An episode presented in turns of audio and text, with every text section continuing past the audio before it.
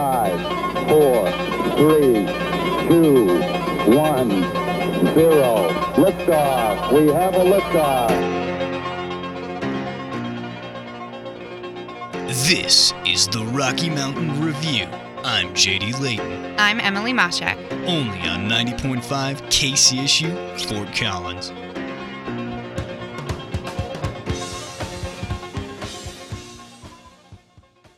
Hello and welcome to your news talk show, the Rocky Mountain Review. I am one of two news directors here at 90.5 KCSU Fort Collins. I am JD Layton. I'm joined in studio by my co host, Emily Moshak. as well as our lovely reporters.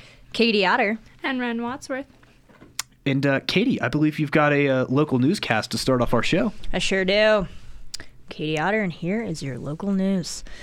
Congressman Joe Neguse came to the Lory Student Center on Colorado State University's campus on Wednesday afternoon to host a town hall meeting, something he has been doing all over the state of Colorado as he begins his first term in office.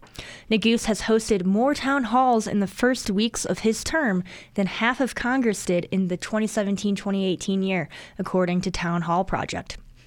Neguse is a 34 year old freshman Democratic congressman representing Colorado's 2nd District and made history by being the first black congressman from Colorado elected into office. This term of Congress, which is the 116th, is collectively more diverse and young than ever. Neguse took questions from members of the community as well as students at CSU. He serves on the Select Committee on the Climate Crisis and spoke a lot about the Green New Deal. He also spoke on election reform and the importance of getting young people active in the democratic process. He also touched on his involvement with starting New Era Colorado when he was a student at University of Colorado Boulder, which is a nonpartisan foundation that aims to get young people out to vote and involved in the democratic process. On Monday evening around 7:30 p.m., a woman called Fort Collins police after getting pulled over by a suspicious-looking vehicle, reports Fort Collins Police Services. The woman who called had reported that an unmarked black Dodge Charger was with emergency lights pulled her over. A uniformed man who appeared to be in his late 20s or early 30s approached her vehicle. He asked for her driver's license and for her to step out of her car, but when she didn't recognize the uniform he had on, she asked for his badge. When he did not present any proof that he was a legitimate police officer, the woman drove away and called 911. The dispatchers were able to confirm that no officers conducted any stops in that area during that time. The police are reminding people to call 911 if you are stopped by someone and are unsure that they are an officer. The suspect is being described as having dark hair and brown eyes, six feet tall, and in his late 20s or early 30s. If anyone has any information about the suspect, you are urged to call the Fort Collins Police or Crime Stoppers of Larimer County. In January, Governor John Hickenlooper signed an executive order banning all tobacco products and use on state property. Since Colorado State University is a public university, the campus is affected by this ex- eh, by this executive order. However, the Associated Students of Colorado State University, or ASCSU, passed a resolution to formally reject Hickenlooper's tobacco ban on CSU's campus, reports Raven Culler of the Collegian. The resolution was brought by Senator Ethan Burshek and passed 15 to 14 to 11 in last week's Senate session. The argument of the resolution is that the executive order is discriminatory against people on campus who suffer from nicotine and tobacco addictions. The passage of this resolution will encourage CSU to refrain from enforcing the tobacco ban policy on campus. Burshek says that smoking zones on campus should be introduced in a separate part of legislation. On Wednesday evening, the Students for Holocaust Awareness hosted Irving Roth, a 90 year old Holocaust survivor, as part of as part of the 22nd annual Holocaust Awareness Week, reports Jorge Espinoza of the Collegian. Roth survived both Auschwitz and Buchenwald concentration camps when he was in his early teens. Roth talked about how the Holocaust was a systematic process that was created and put into motion by average people. One of his main points of the night was defying evil and the importance of taking action against evil instead of being a bystander. He also encouraged the audience to listen to one another and to make compromises in order to come up with solutions to today's issues. For 90.5, I'm Katie Otter. Very nice. And I believe we'll be talking a little bit more about this officer or supposed fake officer later today in our roundtable. So if you want to get on board with that, you can always call or text at 970 491 5278 or hit us up on Twitter because we have that. At KCSU FM. Thank you. Thank you. And up next, we have a uh, feature piece from our very own Claire Oliver coming up next on 90.5 KCSU Fort Collins.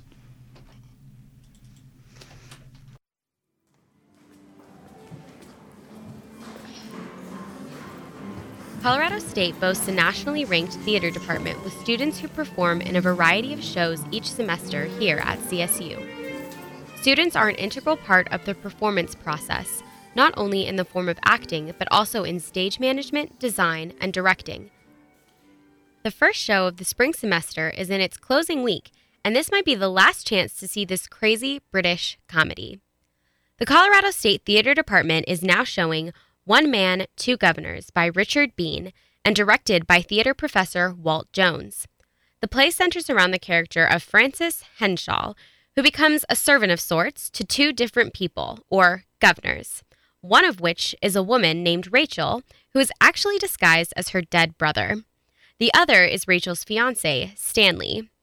Francis must keep the fact that he is working for both Rachel, who is still in disguise, and Stanley a secret, which may seem a simple task, but as always in a British comedy, ends up being complete chaos. Bradley Callahan, a senior theater major at CSU, plays the lovely servant of two governors, Francis. Callahan has a lot of freedom with his character, which has been his favorite part of this particular production. I think my favorite part has been how how loose the show is.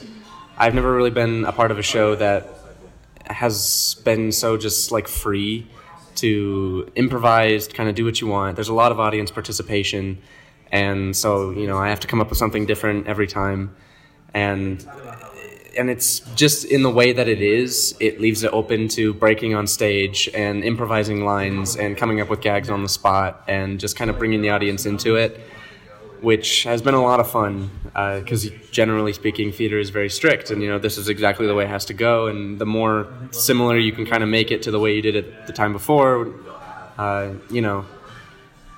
But i think that's been my favorite part. Has just been being kind of free to experiment and just kind of have fun with it. The playwright Richard Bean allows the actors and directors this freedom with the show by allocating certain parts of the play strictly to improv scenes, meaning no scripted dialogue. The characters break the fourth wall, which is a term meaning that the actors will speak directly with the audience. Having the improv scenes become part of the show allows the actors to have a level of creative input without compromising the storyline. It's definitely a part of the play because there are certain bits in the script that say that they're going to be improvised, and like the audience participation bits, of course, like it just kind of says something along the lines of like Francis does whatever with the audience, you know, like kind of just leaves it open. And just with the very nature of the play, with how we break the fourth wall all the time and are constantly talking with the audience and bringing them in on our secrets and things like that, it just kind of sets the environment for being able to just kind of let go. yeah. and Walt has been like great about that too, just like letting us kind of have fun with it and just goof around because it's just that kind of show. The audience interaction also poses a challenge for the actors. Callahan has to come up with funny lines and anecdotes on the spot. In addition, the rest of the cast, which consists of around 14 performers, try to make each other laugh while on stage. So while the freedom is exciting, it can also be the most stressful part of the performance. I would say that the hardest part is the same as my favorite part, which is how free it is. Uh, in part because some of my castmates uh, intentionally tried to make me break on stage by improvising things. And I mean, we're all kind of trying to do that with each other, just to have kind of some fun with it. And it's also difficult because there's that added pressure of you don't have like this is exactly what you're supposed to do. You kind of have to come up with it on the spot. Like all the audience participation bits where i talk with the audience i gotta you know like try to come up with something to say that's like entertaining and fun. Um, so that can be difficult but it's also like a fun challenge at the same time but For junior CSU theater major Holly Wedgeworth, her character Rachel doesn't interact with the audience as much as Callahan's character Francis does. But she said a new live audience will change up the dynamic between the actors and hopefully make the show just as entertaining for the performers as it will the audience. Luckily, I don't actually have to bring anyone on stage or talk to anyone. That's all mainly Bradley, who plays Francis. But uh, it'll be interesting. We've just been using different designers and the assistant director who have been in the audience every night, so I have no idea what's going to happen. While the audience is a large part of the show, Wedgeworth is also looking forward for audiences to see the actual scripted scene work, as well as a few surprises along the way. I think the audience is just gonna have a lot of fun because it's some of the fight choreography that we do reminds me of like Three Stooges, and it's just ridiculous and over the top, uh, but really, really funny uh, for those reasons. Um, we have lots of trap doors and people falling through traps, and it's. I don't think the audience is gonna have any idea that that's coming. Wedgeworth and her fellow performers aren't always directly involved with the improv scenes so they are encouraged by the director to laugh on stage when a funny line pops up or when the audience interacts with Francis in a ridiculous way. Wedgeworth said her worst fear is not being able to contain her laughter. Even the greatest actor can break character when a funny line is said on stage, and Wedgeworth's character is a brooding figure, so when she giggles, the audience will be sure to laugh with her. The character I play is supposed to be so intimidating and scary, and then I keep giggling, so it's funny to watch, I guess. Mm-hmm. But it does freak me out because uh, one of our very first dress rehearsals, we had a lot of the designers and production team in the audience, and I got the giggle fits for some reason. I don't remember why. And I was trying to figure out how to legitimately stop laughing, and I just couldn't. I didn't know what to do.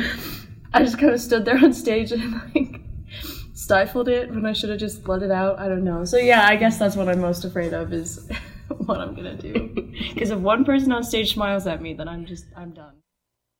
Her remedy for unrequited laughter? It's pretty simple. Her wig, which apparently makes her look like a famous rock star the director Walt really wanted me to look like Ringo Starr, and I guess I do. I guess I guess that's definitely worked out right, but I can't see because the hair is so in my eyes, and I guess that helps because I break character a lot laughing. So if I can't see, it helps that nothing is funny. Jessica Krupa, a third year theater major with a double minor in business and arts administration, is the stage manager for this production. Krupa stands as the glue that kind of holds the show together. She works backstage and helps the director to run rehearsals. Her job during the show is to make sure that the lights, sound, and set pieces work correctly and are cued at precisely the right moment. In a fast paced comedy or farce like One Man, Two Guvnors, it's important that every prop and costume piece are in the right place, and keeping track of those individual pieces can be a lot of work.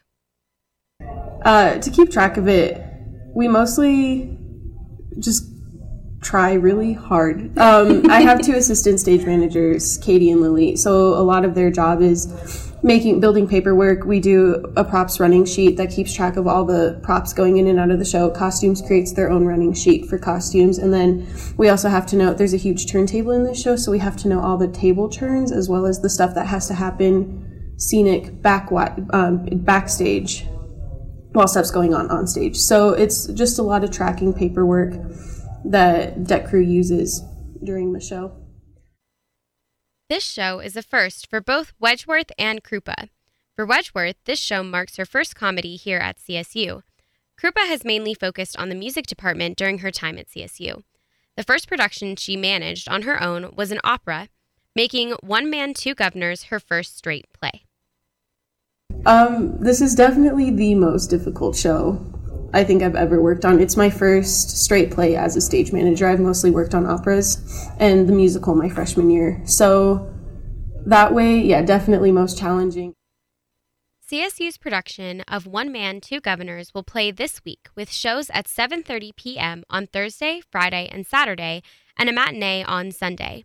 This is the last weekend for the show and tickets are available at the University Center for the Arts box office or online at www.csuartstickets.com. Tickets are free for all Colorado State students and seats are filling fast. A review by the Rocky Mountain Collegian stated, One Man, Two Guvnors is a hilarious treat and well worth your time and money. The acting is hammy yet expressive, and the set is a treat to see in motion. This show has been, I think, a huge challenge for everyone because it's just so big and there's so much going on. So everyone coming together and putting it together and killing it has been great. Reporting for KCSU, I'm Claire Oliver. And welcome back to the Rocky Mountain Review. I am one of two news directors here at 90.5 KCSU Fort Collins. I'm JD Layton. I'm joined in studio by, Emily Moshak. as well as our very own reporters. Katie Otter. And Ren Wadsworth. Now, Katie, if you would do us the justice of sort of recapping uh, wh- your uh, uh, uh, a story on this imposter police officer. Yeah, so earlier this week, it was Monday night, and a woman got pulled over. Uh, I'm not sure where exactly, but somewhere in Fort Collins, and she noticed that the vehicle that pulled her over was suspicious, and she didn't recognize the uniform of the man who approached her vehicle after uh, he asked for her driver's license and for her to get out of the vehicle. So instead of complying, she drove away and called 911, and it turned out to be a fake cop. Very strange. Honestly, this just sounds like the plot of that movie that came out a couple years ago, Let's Be Cops. And Oh. it sounds like this person took this very, very seriously. Well, actually, that creeps me out even more now because Mhm. I'm watching the Ted Bundy tapes on Yes. Netflix. Oh, It's very yeah. creepy. And the one, I don't know, have you guys watched it? No. I've seen parts of it. It's too scary they for me. interview the one of the women who got kidnapped by him, but she managed to escape. And he was able to do that because she was shopping in the mall and he was dressed as a cop. And he came up to her and he said, Someone just broke in your car. You need to come check if anything's missing. And then so she like Oh goes and she's like. Nothing's missing. And then he's like, Well, how about do you want to file a report? And she's like, Okay. So she like gets in his car and he's like, I'll drive you to the police station so you can file a report. And then he pulls over. And that's Oh, when he like puts a handcuff on her, is like, Oh, I'm no. gonna Oh murder you. gosh. And she Um, like was able to open the door and run. But ever since I've heard that, that sounds even 100% more terrifying. Yeah, How- it's like something your mom tells you. I know. Yeah, jeez. Um, yeah, it's super scary, especially because it was dark out, and I don't know where this happened. It could have happened on like a, you know, side street, not very brightly lit or populated, and I know. Well, yeah, it freaks me out too, especially in. I'm sure everyone has this fear, but especially me as a woman, that I know if I was on a deserted road and a cop pulled up, it would be so easy for him to overpower me within Mm-hmm. seconds. Like, there's really, no, I could even, like, I could call 911, but it would take zero seconds Right. for anything to happen to me. right. I don't think I would have the guts to say, "Are you a cop?" to a cop. Like that's scary, just in itself to yeah, me. this this lady is very, very exceptionally brave because I would just blindly accept it. yeah, I'd be Well, like, yeah. "Okay, I trust." she Seems was legit. super smart to ask for his badge. Yeah. Um, and then when he couldn't prove that he was a real cop, it was very smart of her to drive away and, and call the actual cops. And Yeah, that That's- was. I don't know. I think. I guess I can never speak for because I'm sure in the moment, if I was getting pulled over, Mm-hmm. I'd probably have a lot of more concerned and different feelings than I do now Right. when I'm not like stressed out. Mhm. But like that's something kind of like you mentioned, just something your mom tells me. Like my mom has always told me, like beware of that. Like always ask for a badge number. So that has kind of been ingrained in my head to at least ask for a number. Especially, I think it'd be different if I like knew I was speeding or if I knew my light mm-hmm. was out and I got pulled over, I probably wouldn't think twice. But if I just randomly got pulled over out of the blue, I think I would be a little suspicious for sure. definitely. Yeah, it's I don't know. It's one of those things you hear about, but you just don't think is even possible, and then let alone happening right here on our back door. Like, what? Yeah, What? I know. It is scary. And even just I feel like once you have a gun, people trust you. Like even you know in cop shows, like they're not always in cop uniforms. And they're like, "What Yeah. about their gun?" They're like, "NYPD." Right, Like, and they're not always pulling you over in a marked car, Right, which is what happened in this thing, yeah. case. I know that is scary. Yeah, too, because I got a little camera ticket because I was going a Uh-oh. little bit over on Elizabeth, but the car was totally like I did not see a cop car at all. It was totally hidden, like totally covered. Mm. Hmm Yeah, they're very sneaky. So it's not. Yeah, that's what even like getting pulled over by an unmarked car. I don't even know if I'd think to ask for the badge because there are unmarked Right. cop cars that look completely normal. Right. This is true. Are Are you usually in plain clothes when you're in an unmarked cop car? I guess I don't know because I'm not a cop. I feel like they have to be. I think you have to be. uniformed. Because otherwise, if a guy did come up to me in a Hawaiian shirt and say he was a cop, I would be like, "Get out of here!" Right. Yeah. Like, you Haven't not. you ever seen Miami Vice? That is a legitimate police uniform in that show. I have not actually. I get lost. I lose track of all the cop shows. There's, so, There's a lot of them. There are. Um, There's but, so uh, many. We're digressing. I just like. I feel like. How do you how do you like prevent things like that from happening? What do you do as as a police department to sort of stop something like that from happening? Mm. Well, That's like a good question. Like she called them, and she could have identified what he looked like and what car he was driving, and they could always apprehend Well, him yeah. if they found him. So yeah, so they're still on the look for him, but also too, like I was saying earlier, if you get pulled over and you're just not sure yeah, if it's a cop, like just call nine one one, and they'll be able to confirm or deny the fact that there's an officer at your location. Yeah, that's true. You're never gonna get in trouble for calling 911 and asking that. Like, if it turns out to be a cop, they'll just be like, "Yep." Like, yeah, that's Sucks Officer suck. Jones. Here's your ticket. Yeah, he pulled you, You over for speeding, or no, that is not a legitimate officer. Please, I mean, I wonder, you know, she probably didn't have time to, to write down the license plate information and stuff like Right. that. But at least she was able to give us a description of of the guy and the car he was driving. But yeah, super scary, and it was super smart of that of that lady to to do what she did. Yeah, but I would say, yeah, I agree. Always, if you're ever feeling weird about it, I would say call 911. And definitely, I would almost ask for the badge number, like, almost every time. Mm-hmm. Because you never know. Right, but I, I, I guess that that doesn't necessarily answer my question. What do you do as a police department to stop this from happening again? Right, you can try and arrest the guy, but like I f- copycats. I feel like that's kind of every crime, though. You know, like, mm-hmm. what are they going to do to stop people That's from true. murdering other people? Like, all we can really do is arrest the murderers and hope that other crazy people don't don't do it. Yeah, I, I guess that's true. If you guys have any suggestions, you could always call or text in at 970-491-5278 or hit us up on Twitter at uh, KCSUFM. Indeed. I just, I don't get it. I I don't understand it. People are crazy, but Peop- either way, be suspicious. Not in a mean way, but for your safety. Yeah, no, definitely, definitely.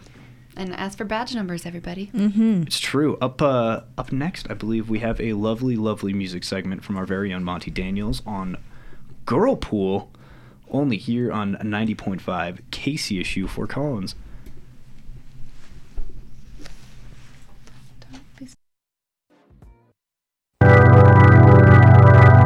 Pool is an indie rock band from Los Angeles, California, who recently released their newest album, What Chaos is Imaginary.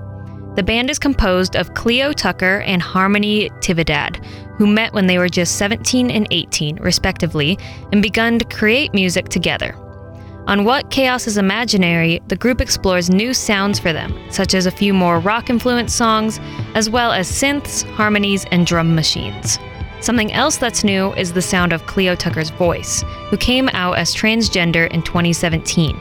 Since he began taking testosterone, his voice has gotten noticeably deeper, as heard on the record. Throughout the album, you can hear Tucker trying to recognize and own his voice. Loneliness and isolation seem to be prominent themes on the album as well, especially shown on the title track.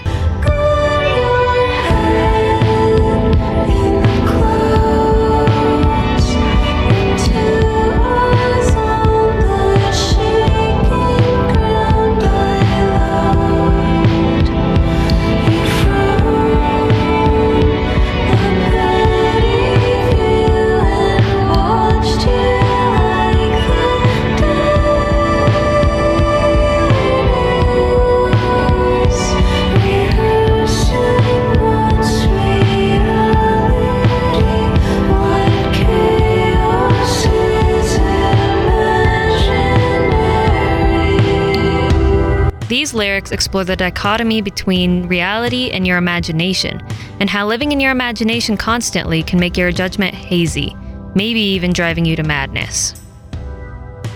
Next, the song Higher is mainly sung by Cleo Tucker, who, as mentioned earlier, went through testosterone treatments and is currently struggling to come to terms with his new voice. This song in particular has a progression through the song, From questioning if he's going to be hired, to being in charge, and how that shift causes stress, but also reflection on how far you've come.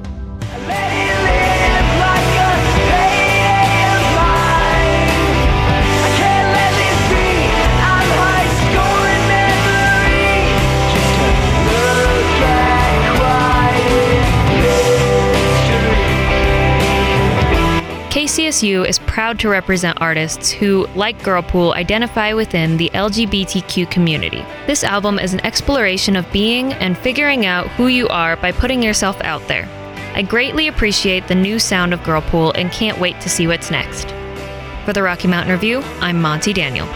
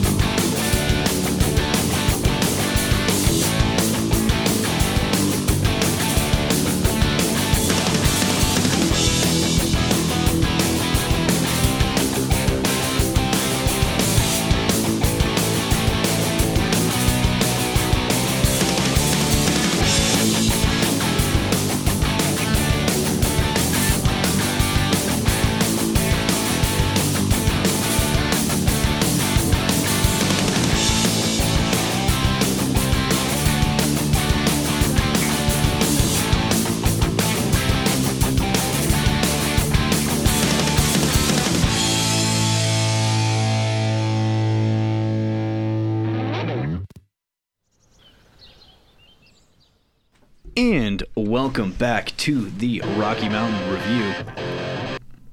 Wow. That was. I don't know why that started playing again. It's all good. Just a little rock music to Yeah, get just, you uh, pumped for the news. Yeah, some some things are uh, a little weird. I'm your host, JD Layton, as well as uh, I'm joined by my co-host. And man, I'm, that like frazzled me. That distracted me so much. It's all good. I'm Emily Moshak, and we're joined in studio by our reporters. Katie Otter. And Ren Wadsworth. Take it away with the national news, Ren. Alrighty, I'm Ren Wadsworth, and this is your national news. Time reports that 16 states have joined the force in suing the President of the United States over his national emergency declaration. Trump's decision allows him to bypass Congress and use money intended for the military, the Pentagon, and other budgets in order to further his wall agenda. Many attorney generals who are fi- who are filing for the lawsuit believe the decision made by Trump directly violates the Constitution. California Attorney General Xavier Becerra released a statement expressing his displeasure with the national emergency, saying, President Trump treats the rule of law with utter contempt. He knows there's no border crisis. He knows this emergency declaration is or unwarranted. States to join the force include California, Connecticut, Delaware, Hawaii, Illinois, Maine, Maryland, Michigan, Minnesota, Nevada, New Jersey, New Mexico, New York, Oregon, Virginia, and Colorado. Mackenzie Schumann from the Arizona Central reports of the near death experience of a man buried in quicksand in Zion National Park in Utah. While quicksand is often uncommon in the park, Ali Baltrus, spokeswoman for Zion National Park, said that weather in the park during the time of the incident led to the unforeseen development of quicksand. An unnamed couple were hiking in the park when the man suddenly had his leg trapped in quicksand. Despite the combined effort of the two, he was unable to get free, resulting in the woman uh, resulting in the woman needing to leave in search of rescue. Park officials stated that the temperature was frigid on the trails as the woman hiked for three hours in search of cell service. The woman was found and treated for hypothermia, and when the man uh, and when the trapped man was located several hours later, he was also shown to be suffering from hypothermia as well as other injuries. And it took several hours to free him from the quicksand. Once free, officials stayed with the man overnight despite the snowfall because it was decided he was in no condition to hike back out. On Sunday morning, the man was airlifted out of the park and to safety. CNN reports on the national firefall being back in Yosemite National Park. If you or someone you love have recently vic- visited the park, you may panic believing a volcano has erupted and lava is flowing out. Firefall is the name of the natural magic trick that creates the illusion at the park in California. It comes to life when the setting sun creates light to hit the waterfall at just the right angle.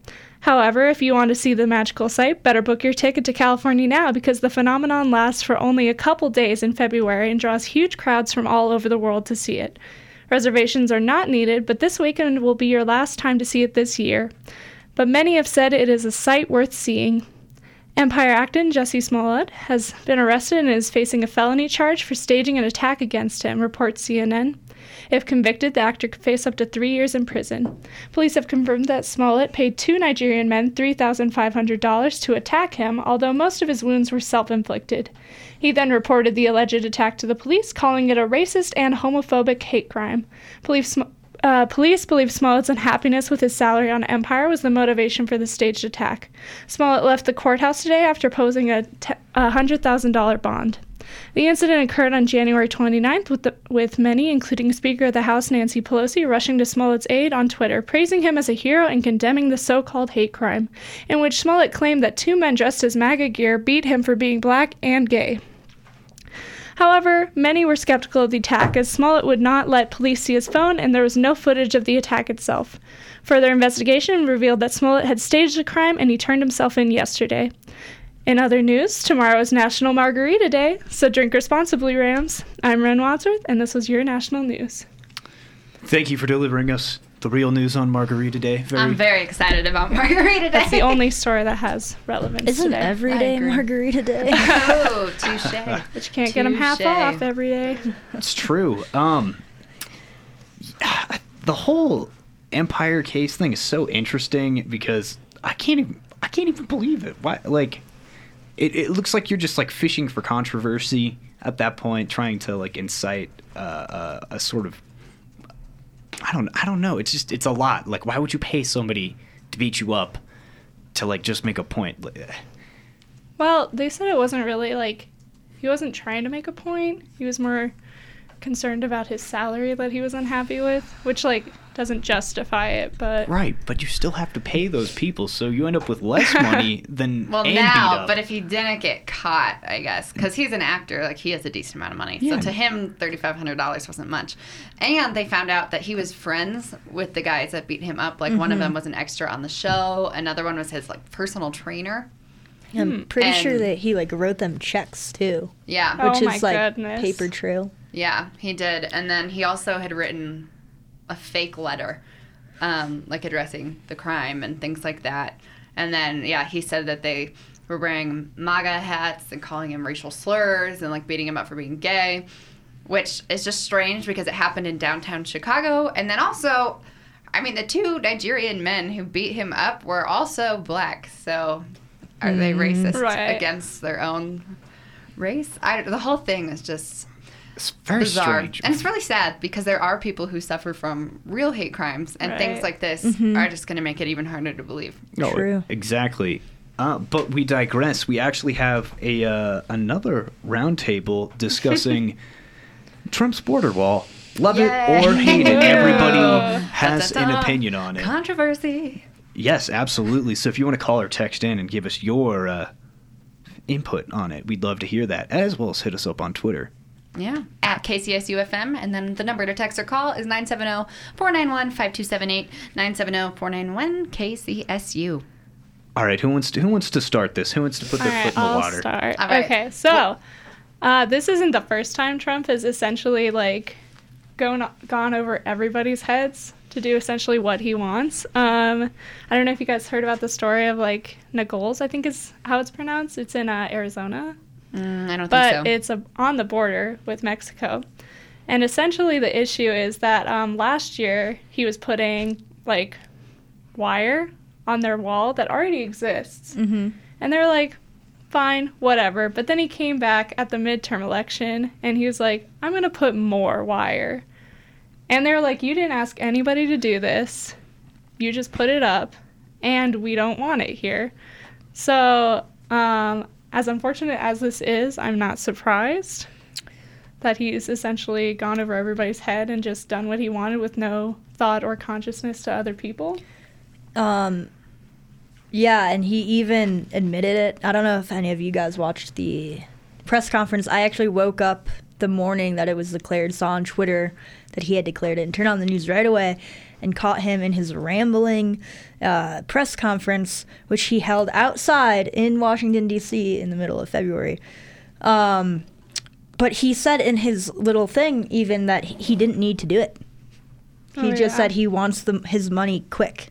And so he's like basically like discrediting his own emergency right then and there, saying, I didn't need to do this. I wanted to do this.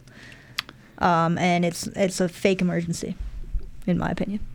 Yeah, I, th- I I agree that it is likely a, a, fake emergency, and he's certainly hyping it up to sort of a, a new level. The thing that uh, upsets me the most is definitely pulling funding away from uh, military and military families. As somebody who falls into that category, it's it's frustrating to see you know a place that typically has very limited funding have that you know even restrict even further uh, when it comes to housing and things like that for. Uh, a border wall, I feel like there are, are more efficient ways and methods of protecting the border. I mean, come on, Amazon can deliver drones. Wow. I mean, Amazon can use drones to deliver packages to your door, and we can't figure out how to use drones to monitor the border. Right. It seems like a fairly cost-effective method. Maybe maybe I'm a bit ridiculous, but I'm on the hashtag drone train. Yeah, no, I agree.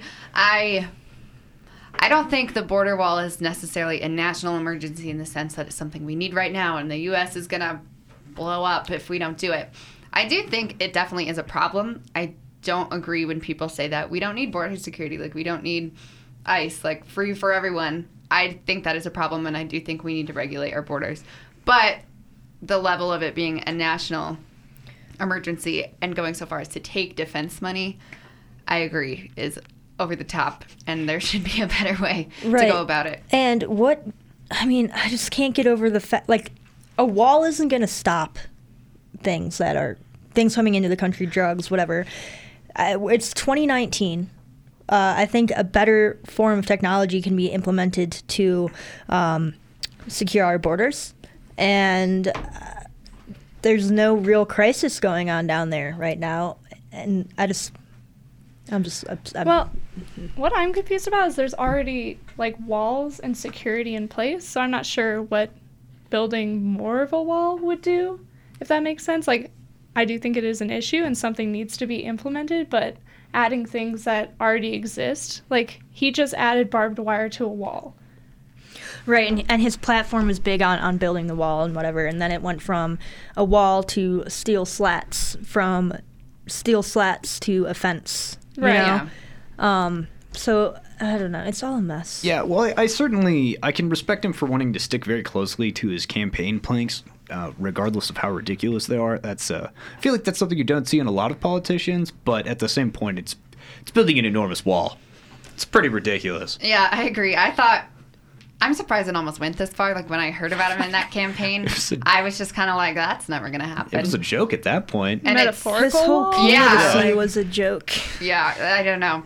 So, yeah, I agree. I don't think it should be a national emergency, and I think we should be able to address our border security problem without hurting other branches of America. And and a wall can't employ people. You know.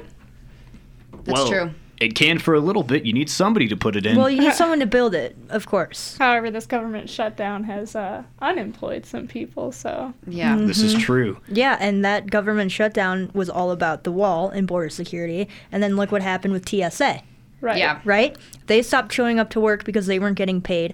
And that just is like defeats the whole purpose of protecting our citizens and our nation. Right, and they're they're one of the most likely ports of entry is through airports. Mm-hmm. Right. So Yeah, I agree. Well, if you have any opinions on this topic, dear listener, again, send us a text at 970 491 5278 970 491 KCSU. We would love to hear from you. right, and we're gonna take a quick break before we get to. Bum, bum, bum. Da-na-na. I'm waiting for the drum roll. Oh. There we go. Everybody's favorite segment. The weather. The weather. It's coming up on the 90.5 Yay. KCSU Fort Collins. We're going to take a quick break. You're listening to 90.5 KCSU Fort Collins.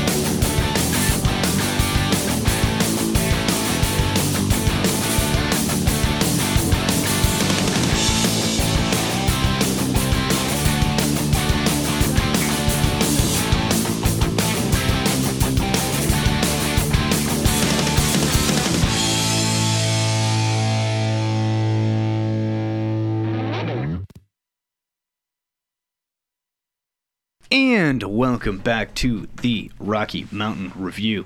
I am your host, JD Layton, joined in studio by my co host, Emily Moshak. as well as our lovely reporters. Katie Otter. And Ren Wadsworth. So, I know that this is uh, devastating news for all of us who are hoping for spring weather to, to come a little sooner, feel those warmer temperatures. I am. But uh, I know, I know this will break your heart, Emily. But you know what's coming? Winter is coming. Winter's here already. Yeah, winter is already here, actually, but it will keep on coming. for a little bit. Comes more. Comes more. Uh, so, as far as I know, we're gonna get some snow tonight. Oh, And as on far as National I know- Margarita Day? That's messed up. no. Well, that's because it's National Margarita Day because we have snow. We yeah, need to you gotta get deal with ice. it somehow. You have to warm true. up That is somehow. true. Good, good coping. mechanism. Stop spreading salts on the streets and put them around the rim of your glass. Yeah. Whoa, that's kind of a good idea. Just kidding. No one do that. Don't. Are you not supposed to use road sidewalk salt. salt. for your margaritas? Because if It's so, purple, so you don't eat it. Newsflash. PSA. purple. It- Why? some No, of it's not. purple. Some of It's it's blue. definitely like Yeah. white. definitely white. well, some like of it's white, some of it's blue. You see, Ren gets it. Yeah, like crazy. Uh, Alright. Don't eat that. It may look like candy. It is not candy. it is very salty. Very salty. And other things. Friday is also going to snow. I'm sorry. Yeah, it's I'm- I'm- all your fault. You should apologize to our listeners. I'm sorry, dear listener. As much as my meteorological cap can help decide the fortune of weather, I can only do so much. So, so dress warm, dress dress toasty. But Saturday, whew, we're finally breaking those freezing temperatures. A high of 41, a low of 18 degrees. A Sunday, a high of 44 and a low of 21. It'll be partially cloudy both days. And Monday, prep yourself because it's going to be 41 and with a low of 21 as well. So it's just three days of almost the same weather of just bleh, but not bad. Good. You know, I don't know. It's better than like freezing, but it's also not as good as like 60, nice and sunny. You just want to go for a hike at that point. I'm dreaming of camping and, and uh, I can't go. it hurts me. It hurts me. Well, on that note, we will be wrapping up the show. So sad. I know we don't want to see you go, but we have to, dear listener. There's something cool going on after this, though. I heard someone has a show. Oh. Oh yeah. That's that's me.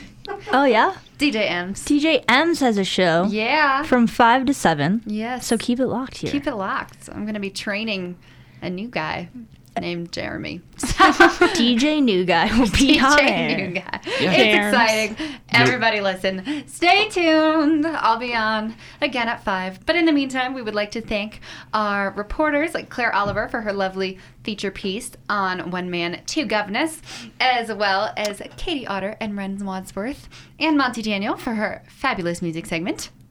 What if we wanted to see One Man, Two Guvnors? You can do that at the UCA, the University Center for the Arts, which is kind of not on our campus, but is part of CSU on Remington. It's got a big soup can in front of it, so it it's does. hard to miss. Giant Campbell's soup can, and they still have productions tonight, tomorrow, and then on Sunday at 7:30 p.m. Wow. I know. So I've always wanted to show our CSU theater some love. One Man, Two Guvnors. Well, you better go. Uh, well, I think I, I think I must now. but I want to thank you, Emily. Aw, I want to thank you, JD. That did not sound sincere. I don't know You if I trust that every that. Every time. Oh my gosh, I'm sincere. Oh, but anyway, thank you, listener. That's for sure sincere. We'll see you next Tuesday. Keep that di- dial locked. We've got Major League Chemicals by Unknown Mortal Orchestra coming up next on 90.5 KCSU Fort Collins.